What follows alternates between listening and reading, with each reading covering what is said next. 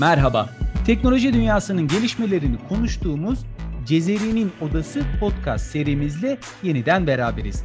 Bugün Cezeri'nin Odası'nda zaman zaman üzerinde durduğumuz bir konu olan yapay zekayı konuşacağız. Fakat bu sefer yapay zeka ve duyguları konuşacağız. Yapay zekanın duygularımıza etkisini gelecek dönemde bizler bu olgunun zihin dünyamızda, daha doğrusu daha ilerisinde duygu dünyamıza nasıl etki edeceğini konuşacağız.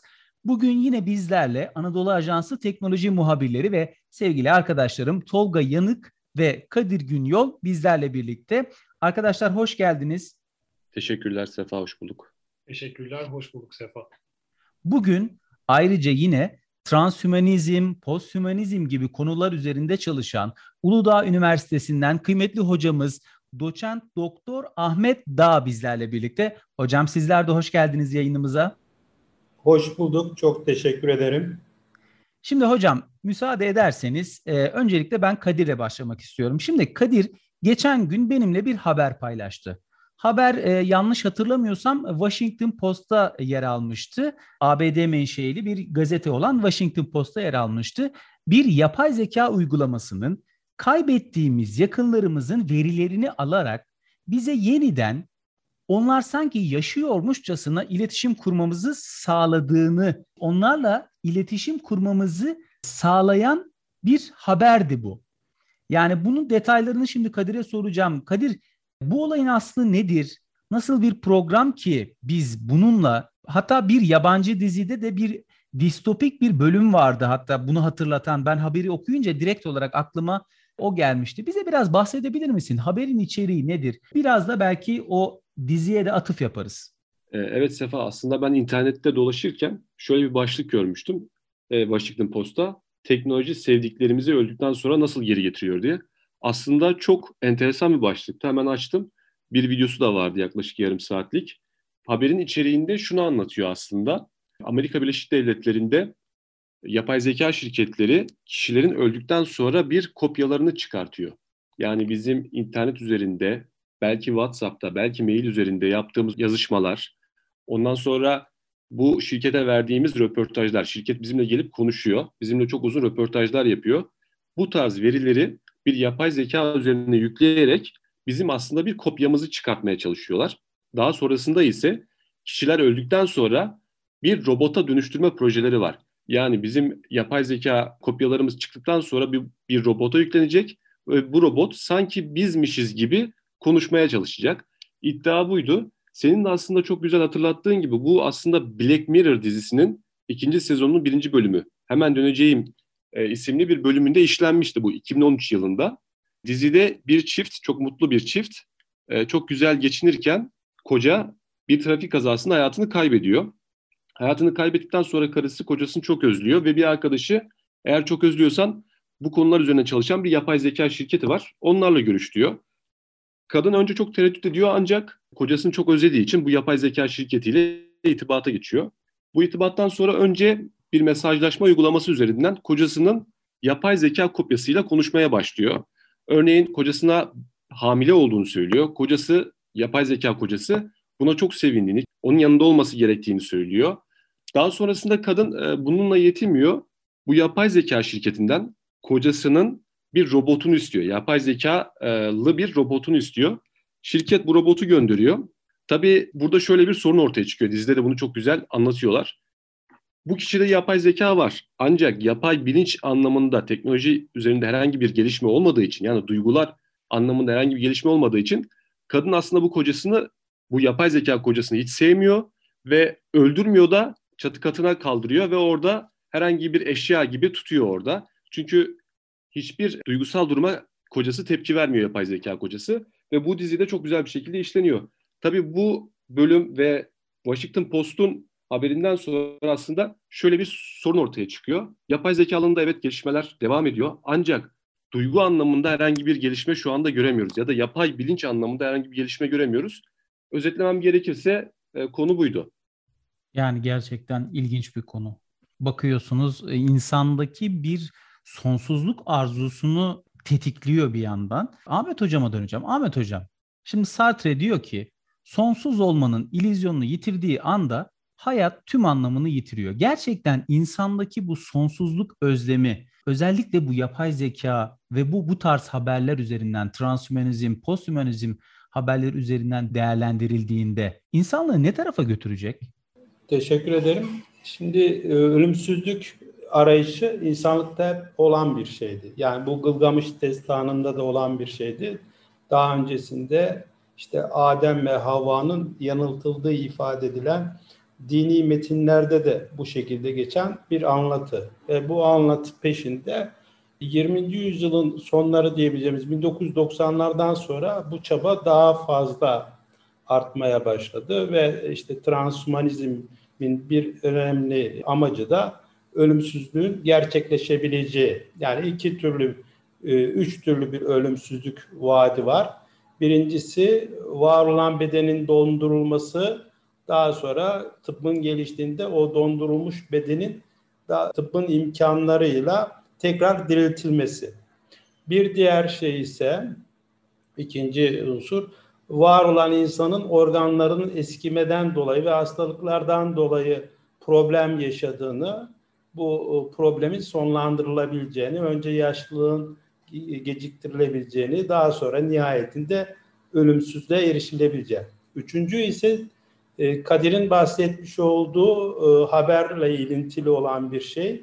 E, var olan verilerin toplanıp o veriler üzerinden kişinin beyinleri, sevdikleri, sevmedikleri, onun kişisel karakterini ve düşünüş biçimini tamamıyla kopyalayabilen ve bunu var ettikten sonra bir Android ya da humanoid üzerinde gerçekleştirme ki bununla bağlantı olarak da daha üst bir çalışma olarak singularity denilen tekillik çabası. Yani insan zihniyle e, makinayı birleştirme ve bu makine üzerinden insanın en azından bilinç düzeyinde de olsa e, var olan süreçlerini devam ettirebilmesi ve varlığını devam ettirerek ölümsüzlüğü meydana getirmek çaba var.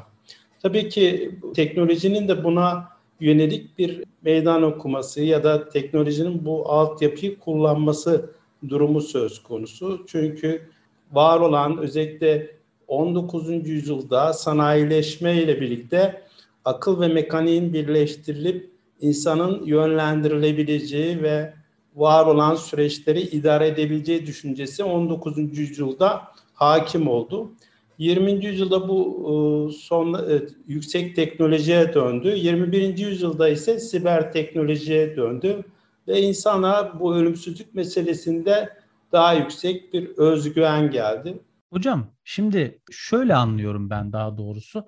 Teknoloji bu işin aslında hazırlayıcısı olacak bir anlamda. Daha doğrusu biz burada sadece bunu araç olarak kullanacağız. Ama yapay zeka işin içine girdiği zaman artık bu bir de teknolojiyi yani olgunun kendisi olmaya başlıyor. Şimdi burada Kadir'in bahsettiği program, Kadir'in bahsettiği uygulama gibi şeyler daha üst seviyelere gittiği zaman aslında biz burada belki de posthumanizmi konuşacağız. Belki insanın bir ötesini konuşacağız ve artık insan gerçekten insana ihtiyaç duymadan bazı verilerle, bazı yapay hani adı üstünde yapay diyoruz yani hani yapay zeka diyoruz. Yapay şeylerle hayatını sürdürebilir mi? Onunla yaptığı iletişimle hayatını devam ettirebilir mi? Yani insanın o biz insandan gelen o duygularıyla beraber değerlendiriyoruz ama yapay bir şeyle iletişim kurmak onu ya bu bir doyurucu olacak mı insanlar için?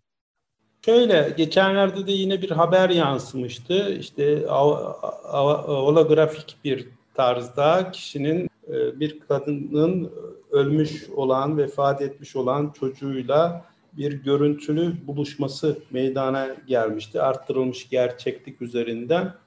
Tabii ki gerçek olan hakiki duygu sürecini e, insanın yaşaması mümkün değil bu tür çabalarla. Aslında burada e, Baudrillard'ın dikkat çekmiş olduğu bir simülasyon dünyasına, simülasyon düzenine doğru bir kayış söz konusu. Bu simülatif düzen kitle iletişim araçları özellikle televizyon bunun başlangıcıdır ve bu başlangıçla birlikte sorunlar meydana gelmiştir. Yani simülatif sürece bir geçiş aşaması meydana gelmiş ve bu simülatif süreçte her şey meşru bir zemine çekilmiştir. Meşrulaştırılmaya doğru gelmiştir ve insan burada Baudrillard'ın da ifade etmiş olduğu gibi mış gibi sürecine evrilmektedir. Nitekim bu tür çabalar bu mış gibi olma sürecine evrilmenin sonucunda artık bunu kanıksamak ve bunun bir gerçeklik alanı olmasına yönelik bir inanca doğru sevk edildi görülüyor. Nitekim e, daha çok sanal dünyada var olmanın e, e, ayartıcı, kışkırtıcı sürecine girmiş olan insan hakiki e, gerçek muhabbetler ya da buluşmalarla değil de daha çok vaktini, zamanını, dostluklarını sanal dünya üzerinden inşa etmesi de bunun bir kabulü olarak görebiliriz. Benim bir sorum olacaktı hocam. Ee, şöyle, şimdi e, bu bahsettiğimiz transhümanizm konusu da dahil olmak üzere aslında o kadar hızlı gelişiyor ki her şey.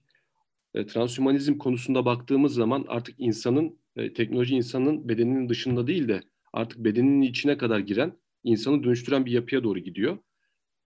Ancak hukuk ve hukuk diyelim çok yavaş kaldığını görüyorum ben. Yani teknoloji o kadar hızlı gidiyor ki hukuk e, bu konulara düzenleme getirmekte çok geç kalıyor. Genelde düzenleme getirdiğinde iş işten de biraz geçmiş oluyor. Siz bu konuda ne düşünüyorsunuz? Yani bir şeyi söylemek istiyorsun galiba. Yani hani olumsuz etkileri olabilecek şeyler olduğunda yani biz ne yapacağız? biraz o şey gibi sanki e, çok hızlı ilerliyor evet ama olumsuz şeyler de olabilir. Belki insanları e, çok yıkıcı etkileri olacak şeyler de olabilir. Biz ne yapacağız? Ben de bunu düşünüyordum gerçekten. Evet. Şimdi e, yapay zeka adeta bir düşünme, anlama, öğrenme, çözümleme ve yorumlama bakımından insanı taklit etme. Yani bir yapay zeka algoritma üzerinde dayanan bir şey ve neticede insanın gelişmiş, geliştirmiş olduğu öğrenme yeteneği verilmiş olan bir süreç. Haliyle bu insanı taklit etme becerisi yapay zekanın zamanla haz, acı, beğeni kazanması durumunu meydana getireceğini de söylenmektedir. Bu bağlamda yani ben tam bu sürecin de bilinç, yapay zekanın bilinç kazanması durum olarak görmüyorum. E, fakat işte bu haz, beğeni e, veya acı gibi duyguları edinmesi yine bir takım ülkelerde uygulanmaya başladığı gibi mahkemelerde bir hakim statüsünü elde etmesi gibi örnekler neticesinde tabii ki hukuki ve etik sorunlar doğuracak. Hocam ee, mahkemeler halkın vicdanıdır derler ya. Hani bilinçten arındırılmış bir şey bizi çok böyle matematize etmez mi peki? Nitekim öyle. Mesela buna dair örnekler de var. İşte bir mahkeme, e, yapay zekalı bir mahkeme işte şüpheliler üzerinden çalıştırılıyor ve bu şüpheliler üzerinden çalıştırıldığında suçlunun e, hiç suçu olmayan, masum olan bir kişinin ye suçlu bir kişinin suçlu olduğuna hükmediyor ve bu suç iki kişi var. Bunlardan biri beyaz, biri, biri siyahi olan bir kişi ve siyahilerin suç işleme temayülünün yüksek olacağını düşün, düşünüldüğünden dolayı bu sürecin suçlunun şey olarak görülmesi söz konusu. Siyahi olarak yapay zeka tarafından görülmesi söz konusu olmuştur ve aksine e, birçok suç dosyası olan kişinin bu suçu işlediği, e, siyahi olanın masum olduğu görülmüştür daha sonrasında. Çünkü o algoritmayı düzenleyenin de e, duygusal, etnik ve kültürel e, yapısı var. Bu duygusal, etnik, kültürel yapısı haliyle algoritmanın biçimine de e, etkide bulunmaktadır. Yani bundan dolayı e, var olan yapay zekanın hüküm verici nitelik kazanması içinde bazı zaafları barındırıyor. Yine işte yaşanan bir şey üst limit ve alt limit var. Hakimin nedir? Bazı mahkemelerde kişinin davranışı, ihali, benzeri durumu göz önünde bulundurarak alt limit verebilme durumu söz konusu. Yapay zeka bir dosyada üst limitten vermiştir ve bu itiraz edilmiştir. Bu itiraz da kabul edilmemiştir. Nitekim itiraz olmuştur. Bu algoritmanın nasıl çalışıldığına dair jürinin e, bilgi sahibi olmadığını ve buna dair teknik bilgi istenmiştir. Bu da şirketin e, kendi hakları olduğu düşüncesiyle o algoritmanın nasıl meydana getirildiğine dair o teknik bilgi verilmemiştir. Bu bağlamda bizi insanlık olarak bu tür hukuk, hukuki ve etik sorunlarda bekliyor. Ayrıca bir de aksini düşünenler var ki ara bunun örnekleri de var. İnsanın vermiş olduğu hükümde bulunmuş olduğu dosyalarda yavaşlılık ve hata bakımındaki oranla yapay zekanın hızlılık ve hata bakımından oranı karşılaştırıldığında yapay zekanın daha problemli olmadığı, insani hataların yüksek olduğu tarzında e, bir takım araştırmalar da var. Peki hocam eleştirel bakmak adına şunu sormak istiyorum ben. E, genellikle yapay zeka ve teknoloji söz konusu olduğunda hep teknolojinin, yapay zekanın çok muhteşemliği üzerinde duruluyor. Yani bütün sorunları çözeceği. Ama bir taraftan baktığımız zaman uluslararası makaleler de var. Yapay zekanın çok sağlıklı çalışmadığı, örneğin yüzle ilgili ifadelerden ve duyguları tanımada çok iyi olmadığına dair de araştırmalar var. E, yapay zekanın en çok kullanıldığı alanlardan biri de yüz tanımı. Bununla ilgili Japonya'da öne çıkan şirketlerden birinin kurucusuyla yaptığımız bir röportaj var.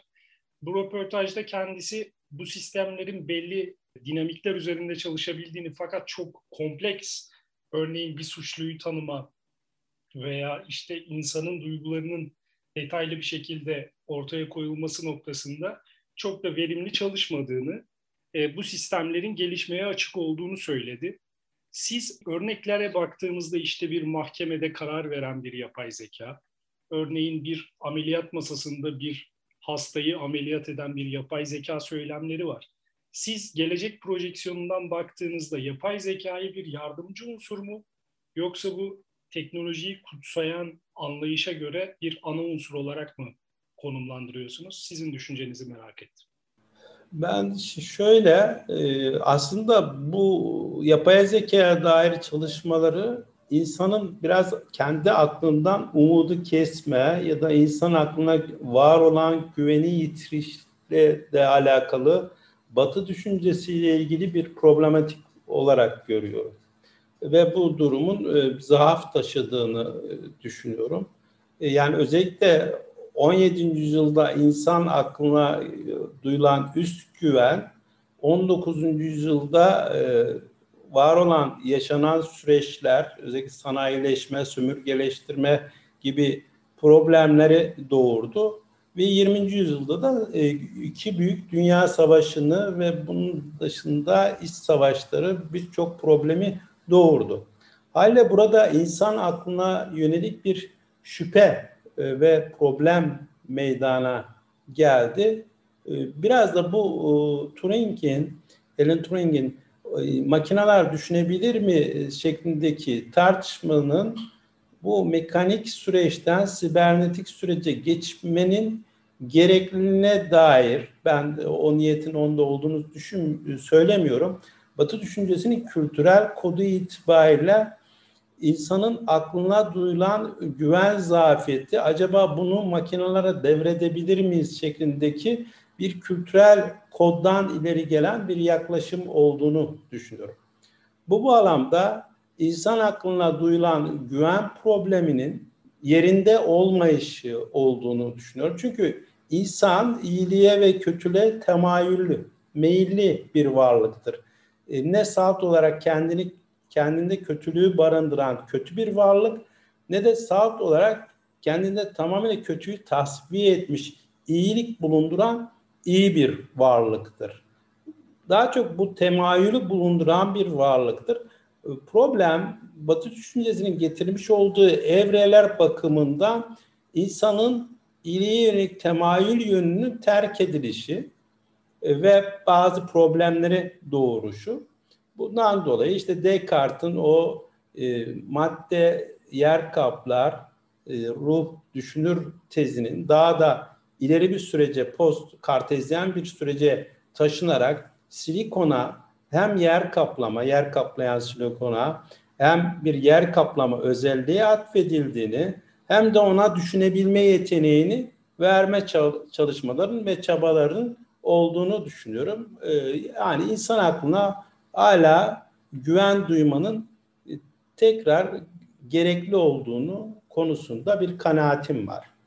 Peki hocam yani burada bir sizin söylediğinizin yanında şimdi bakıyoruz biz e, özellikle 18. yüzyılda biraz daha orta çağdan geçiş sürecinde 17. yüzyılda hatta o reform ve rönesans dönemlerinden sonra işte yavaş yavaş işte 18. yüzyılda ufak tefek endüstriyel bazı ürünlerin oluşması, sanayi, sanayi devrimi derken 1900'ler 1900'lerden sonra çok ciddi bir e, özellikle işte 60'lara yakın işte Alan Turing sizin de ifade ettiğiniz gibi işte bir makine, mekanizma, işte bilim, e, teknoloji bunlar böyle çok ciddi manada aslında insanın şimdi duyguları konuşuyoruz ya yapay zeka ile insanın biraz daha şeyinin önüne geçti. Yani bu olgular e, bunlar biraz sizce cici bir belki tabirim çok şey kaçabilir ama cici bir putlaştırma var mı teknolojiye karşı burada?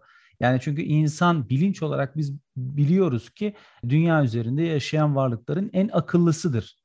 Ama biz yapay zekayı konuştuğumuz zaman işte bizim yerimize karar versin, bizim yerimize şey yapsın, bizim yerimize daha o verileri daha iyi analiz ediyor. Ama bunun işi, için içinde bir de duyguların olması lazım. Biz 19. yüzyılda biz bu e, dönüşümle beraber yani teknolojiyi çok kutsayıp insanı ve insanca olan şeyleri çok kenara mı attık sizce? Şöyle yani bir e, Luddite'lar gibi bir tavır edinmiş değilim ben kendi kanaatimde. Fakat e, tekniğin abartılması durumu söz konusu. Buna Heidegger'de dikkat çekti, çekiyordu tekniğin abartılması mevzusuna ve bu tekniğin abartılmasının bir takım nedenleri var. Özellikle işte Batı düşüncesinde olan e, güç, ilerlemeci yaklaşım ve insana daha konformist bir yaşamı vaat etme yaklaşımı yapay zekanın insanın hayatını daha kolaylaştırıcı ve e, daha konformist bir hayata sevk edeceğine dair bir düşünüş var. Burada daha çok sorun bence şuradan kaynaklanıyor. Yapay zekaya yönelik çalışmalar değil de neden insan kendisinin dışında ikinci e, bir düşünen ya da bilinç sahibi varlık inşa etme gereği duyuyor? Yani e, mekanik süreçte anlaşılabilirdi. İşte kas gücü yetmiyordu. Onun kas gücünü geliştirici olan, e, daha da katkıda bulunan bir mekanikleşme ve sanayileşme süreci gelişti. Sibernetikleşme sürecinde ise burada kendi e, aklını yetersiz bulmanın yanında e, insanlık ilk defa 21. yüzyılda kendisine paralel olarak düşünen bir varlık inşa etme çabası ve ikinci bir varlık türüyle e, karşı karşıya kalma durumu söz konusu. İşte burada daha çok teknolojinin putlaştırılması değil de e, belki e, Horkheimer'ın dediği bir aklın tutulması süreciyle karşı karşıyayız. Yani insan unuttuğunu bile unutması Heidegger'in ifadesiyle kendi varoluşu ve düşünüş zemini ve üssiyetle tabiat, insan ve Tanrı arasındaki dengeleri daha da problemli hale getirme süreciyle karşı karşıya. Burada daha çok tekniğin etik ve hukuki zemin ve perspektif içerisinde bir yere oturtulmasıyla, e, sorunuyla karşı karşıyayız. İnsanlık bu sorunun üzerine daha çok konuşması ve daha çok yazması gerekiyor. Özellikle yapay zeka ya da benzeri sibernetik teknoloji ya da Endüstri 4.0 uygulamalarına bakıldığımız zaman Bu alanda yapılan çalışmalarla felsefi ve etik düzlemde yapılan bu meseleleri konu alan çalışmalara baktığımız zaman arada bir orantısızlık e, durumunu görüyoruz. O yüzden biraz beni düşündüren kısım bu orantısızlık durumu. Evet hocam, e, vermiş olduğunuz bilgiler için, e, katkınız için çok teşekkür ederiz. Süremizin de yavaş yavaş sonuna geliyoruz.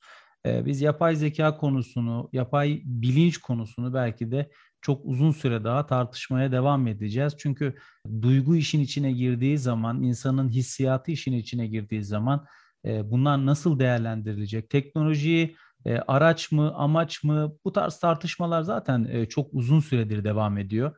Kadir'e hem Tolga'ya e, vermiş olduğu bilgiler için de e, ayrıca teşekkür ediyorum. E, belki de bundan sonraki süreçte yapay zeka ile ilgili çok daha farklı haberler duyacağız. İşte bugün de söylediğimiz gibi distopik bir 2013 yılında e, kaleme alınmış ve be, e, beyaz perdeye aktarılmış bir daha doğrusu diziye aktarılmış bir distopik distopyayı bugün olabilirliğini konuştuk. Yani bakalım bu konuyla alakalı daha sonra neler konuşacağız. Çok detaylı bir konu. Gerçekten çok üzerine konuşulması gereken bir konu. Biraz felsefenin konusu, biraz teknolojinin konusu, biraz teolojinin konusu. Neredeyse hayatımızın her alanına dokunuyor teknoloji. Son bir şey söylemek isteyen, katkıda bulunmak isteyen bir şey varsa son 5 dakikaya girdik. Var mı başka bir şey eklemek isteyen arkadaşımız? Hocam şundan bahsettik. Batı'nın teknolojiye bakışı çok farklı. Ee, bizim dinleyicilerimizin yani bizim topraklarımızda yaşayan insanların teknolojiye bakışını inşa etmek adına neler tavsiye edersiniz? Şimdi şöyle bir durum var. Yapay zeka diyoruz, zeka geride bırakılıyor. Sanal gerçeklik diyoruz, gerçekliği bir kenara itiyoruz. Batı paradigmasına çok kendimizi kaptırdığımızda aslında insan kendinden biraz da ödün veriyor.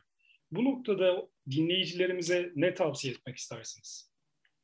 Aslında e, bilgi ve teknik bize çok yabancı bir şey değil. Nitekim rahmetli Fuat Sezgin bilgi ve tekniğin İslam dünyasına ve Müslümanlara yabancı olmadığını anlatmak için ömrünü e, harcadı, sarf etti. Yani bilgi ve teknik bize çok e, yakından ilişkili olan özellikle 8. yüzyıl ve 16. yüzyıl arasında bizim e, bu sürece tanıklık yaptığımız bir dönem. E, fakat burada bir yabancılaşma durumu meydana geldi. Özellikle son 3 asırdır kolonyalizmin ve otokolonyalizmin yani sadece biz kolonyalizmden bahsediyoruz ama e, özellikle Türk İslam dünyasının kendi kendini sömürgeleştirme tecrübesinden çok bahsetmiyoruz. Bu iki türlü kolonyalizme maruz kalmış olan toplulukların batıya ait olan ıı, yaklaşımı sağlıklı olmadı. Yani ne gibi? İşte tekniğini ıı, alacağız, ahlakını almayacağız. Tekniği de lazım değil, ahlakı da lazım değil şeklinde bir de, denge ikili dualite üzerine oturdu. Oysa burada bunlara yabancılaşma ya da düşmanlaşma durumundan daha çok bunların neliğini çok iyi kavrayabilmemiz lazım. Nitekim gerek yapay zeka gerekse transhumanizm gibi Türkiye'de önemli meseleler üzerine konuşulanlara baktığımız zaman bu konuşmalarında daha çok ötekileyici ve düşmanca bir yaklaşım içerisinde olduğunu görüyoruz. Oysa meselemiz bunun tam neliğini anlayabilmek, kavrayabilmek ve tekniğin bir tüketicisi durumu değil, aynı zamanda bir üreticisi olma durumunda olmamız lazım. Yani mesela dijital dünyanın enstrümanlarını işte akıllı telefon, internet, bilgisayar, tablet falan benzeri şeyleri çok iyi kullanıyoruz. Ama bunların üreticiliği o olma durumuna baktığımız zaman burada ciddi anlamda tüketiciyiz. Yani bu bağlamda tüketici olmaktan daha çok üretici olmamız lazım ve kendi kodlarımızla bu üreticiliği gerçekleştirmemiz lazım. Hocam bugün bizlerle olduğunuz için çok teşekkür ederim. Hem Tolga'ya yine hem de Kadir'e e, teşekkür ediyorum. Anadolu Ajansı'nın podcast yayınlarını Twitter'da AA Sesli hesabında paylaşıyoruz.